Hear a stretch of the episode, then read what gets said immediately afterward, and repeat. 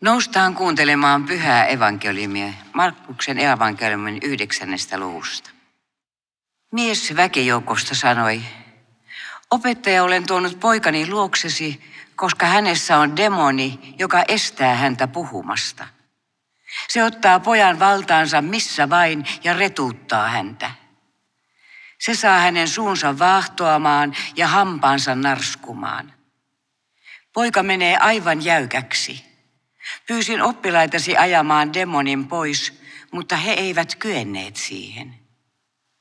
Silloin Jeesus sanoi, voi teitä epäuskoisia, tämän ajan ihmisiä. Kuinka kauan minun pitää vielä olla teidän kanssanne ja sietää teitä? Tuokaa poika tänne. Poika tuotiin Jeesuksen luokse. Kun henki näki Jeesuksen, se kouristi heti poikaa, joka kaatui maahan ja kieriskeli suuvaahdossa. Jeesus kysyi pojan isältä, kuinka kauan hänellä on ollut tämä vaiva. Lapsuudesta saakka mies vastasi. Demoni on monesti kaatanut hänet jopa tuleen ja veteen saadakseen hänet tapetuksi. Jos vain voit, niin armahda ja auta meitä. Miten niin, jos voit, Jeesus sanoi. Kaikki on mahdollista sille, joka uskoo. Pojan isä huusi heti, minä uskon, auta minua pääsemään epäuskostani. Kun Jeesus näki, että väkeä tuli jatkuvasti lisää, hän komensi demonia. Mykkä ja kuuro henki, minä käsken sinua, häivy pojasta, äläkä enää palaa. Demoni karjui, kouristi poikaa rajusti ja lähti hänestä.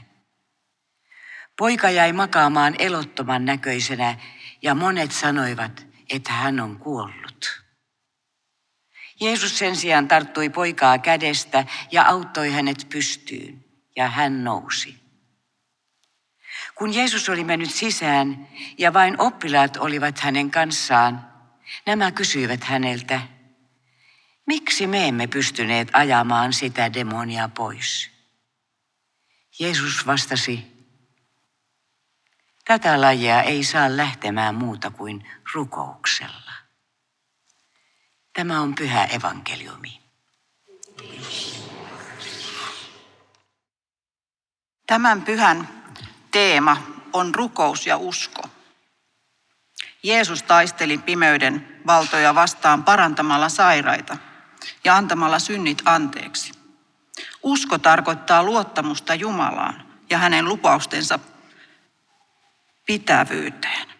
Epäusko tarkoittaa, ettei luottamusta Jumalaan ole, tai sitä on ihan vähän.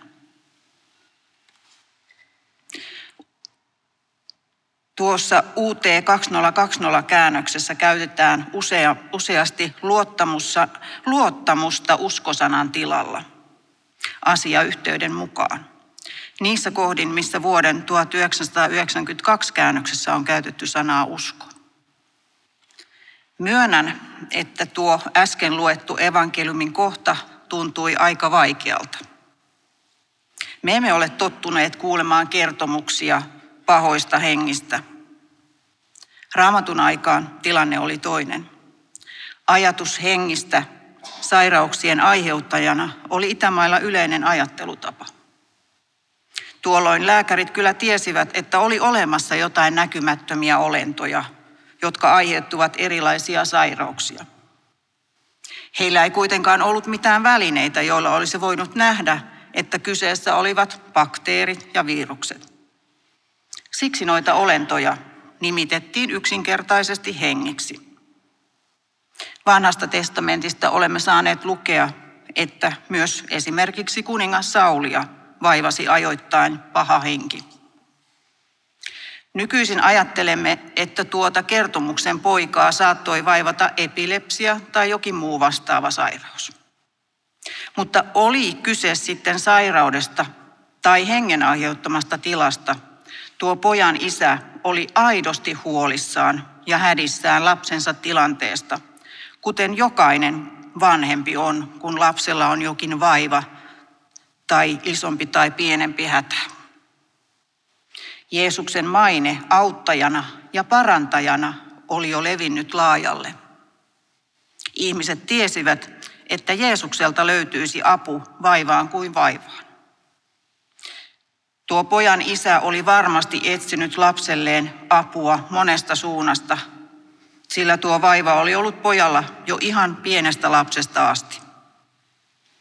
Nyt isä halusi uskoa, että tuo uusi opettaja, joka oli jo todistetusti tehnyt useita ihmettekoja ja auttanut monia sairaita ihmisiä, pystyisi auttamaan myös hänen poikaansa ja parantamaan tämän. Jeesuksen ihmetteot olivat jo sitä luokkaa, että niistä saattoi huomata Jumalan voiman läsnäolon. Jokin uusi aika oli tuloillaan. Pahojen henkien ja kaiken pahan valta ihmisistä oli kirpoamassa. Jeesuskin oli jo valtuuttanut omat opetuslapsensa toimimaan samoin kuin hän toimi, parantamaan ihmisiä ja kertomaan ilosanomaa pelastuksesta ja Jumalan armosta ja rakkaudesta. Tuossa kertomuksessa on mielenkiintoista myös se, miten Jeesus nostaa esiin ihmisten epäuskon. Hänen sanoistaan on kuultavissa jopa pieni närkästys. Taasko tätä samaa? Ehkä Jeesus oli tuossa kohtaa väsynyt ainaisiin pyyntöihin, palvelemiseen, parantamiseen, vastaamiseen, yhä uudelleen ja uudelleen. Eikö hänen sanansa pelastuksesta ja uskosta, Jumalan hyvyydestä, ollut tavoittanut ihmisiä? Ainako piti vakuuttaa sama asiaa? Sillä Jeesus halusi aina parantaa myös ihmisen hengellistä elämää, ei vain sairauksia. Me olemme tottuneet ajattelemaan Jeesusta lempeänä ja hyvän tuulisena, kaiken hyväksyvänä, rakastavana. Ja sitä kaikkea Jeesus toki onkin. Mutta hän oli maan päällä ollessaan myös ihminen. Ihmisenä Jeesus koki varmasti kaikki samat tunteet kuin mekin. Siksi hän myös ymmärtää niin hyvin meitä ihmisiä. Tokihan Jeesus joskus kertoo meille asioita, joista emme niin kovasti pidä, sillä eihän kukaan halua kuulla mitään negatiivista itsestään. Kertomuksessa Jeesus moitti ihmisiä heidän epäuskostaan. Tällä hän halusi muistuttaa tärkeimmästä ja suuremmasta käskystä.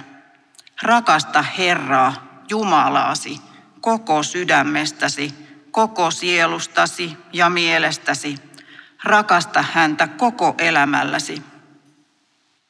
Koko elämä on Jumalan lahjaa ja se on elettävä Jumalaan palvellen. Ihmisen elämän suunta tulee olla Jumalaan ja Jumalan palvelemiseen. Elämän suuntaaminen muualle kuin Jumalaan on epäuskoa. Tuon pojan isä kääntyi itse Jeesuksen puoleen. Hän oli jo yrittänyt kaikkea muuta mahdollista, jolla auttaa poikaansa. Mikään keino ei ollut kuitenkaan auttanut. Isän hätä oli muuttunut rukoukseksi. Eikä Jeesus vaatinut mieheltä täydellistä uskoa. Tuon isän pyyntö tuli suoraan sydämestä. Jos vain voit, niin armahda ja auta meitä. Tämä avunpyyntö osoitti, että isä oli jo sydämessään uskonut, että Jeesus voisi auttaa hänen poikaansa. Että Jeesuksella oli valta auttaa. Vaikka samaan aikaan isän uskossa oli epäilystä ja epävarmuutta, sitä läpäisi kuitenkin hänen halunsa uskoa ja luottaa täysin Jeesukseen. Siksi isä vastasi heti Jeesukselle oman uskon tunnustuksensa. Minä uskon, auta minua pääsemään epäuskostani. Meidän epäilymme ei kumoa uskoa, ei epävarmuus estä turvautumasta Jumalaan. Meidän ei tarvitse olla huolissamme, vaikka uskomme on välillä heikkoa ja epäilemme. Uskon heikkous ja epäilykset todistavat, että me tahdomme uskoa ja luottaa Jumalaan koko sydämestämme. Mielestäni juuri tuo tahtominen on se avainasia. Kun ihminen tahtoo luottaa täysin Jumalaan, sillä me tiedämme, että Jumalalle kaikki on mahdollista. Minä uskon. Auta minua pääsemään epäuskostani. Tällainen on se pieni sinapen siemenen kokoinen usko, joka voi vuoria siirtää.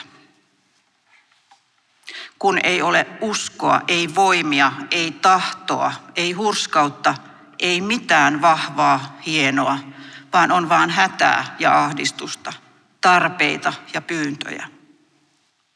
Tämä on se usko, joka ei turvaudu itseensä eikä omiin voimiinsa. Ei mittaa omaa suuruttaan, eikä edes motiiviensa puhtautta, vaan katsoo hädässään pelkästään Kristukseen ja huutaa taivaallista auttajaa avukseen. Tällainen usko näkee vain oman ahdistuksensa ja suuren auttajan Herran me Jeesuksen.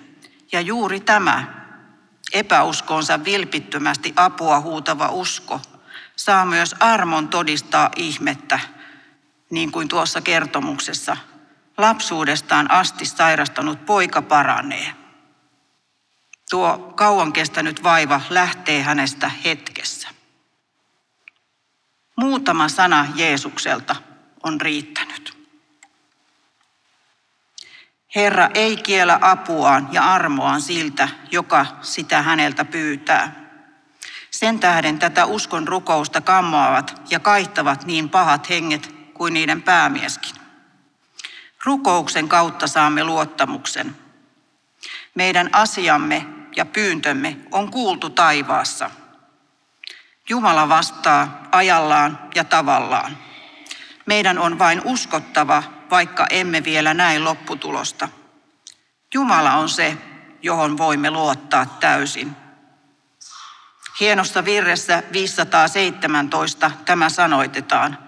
Herra kädelläsi iloitamme saan, se on rikas käsi antamaan.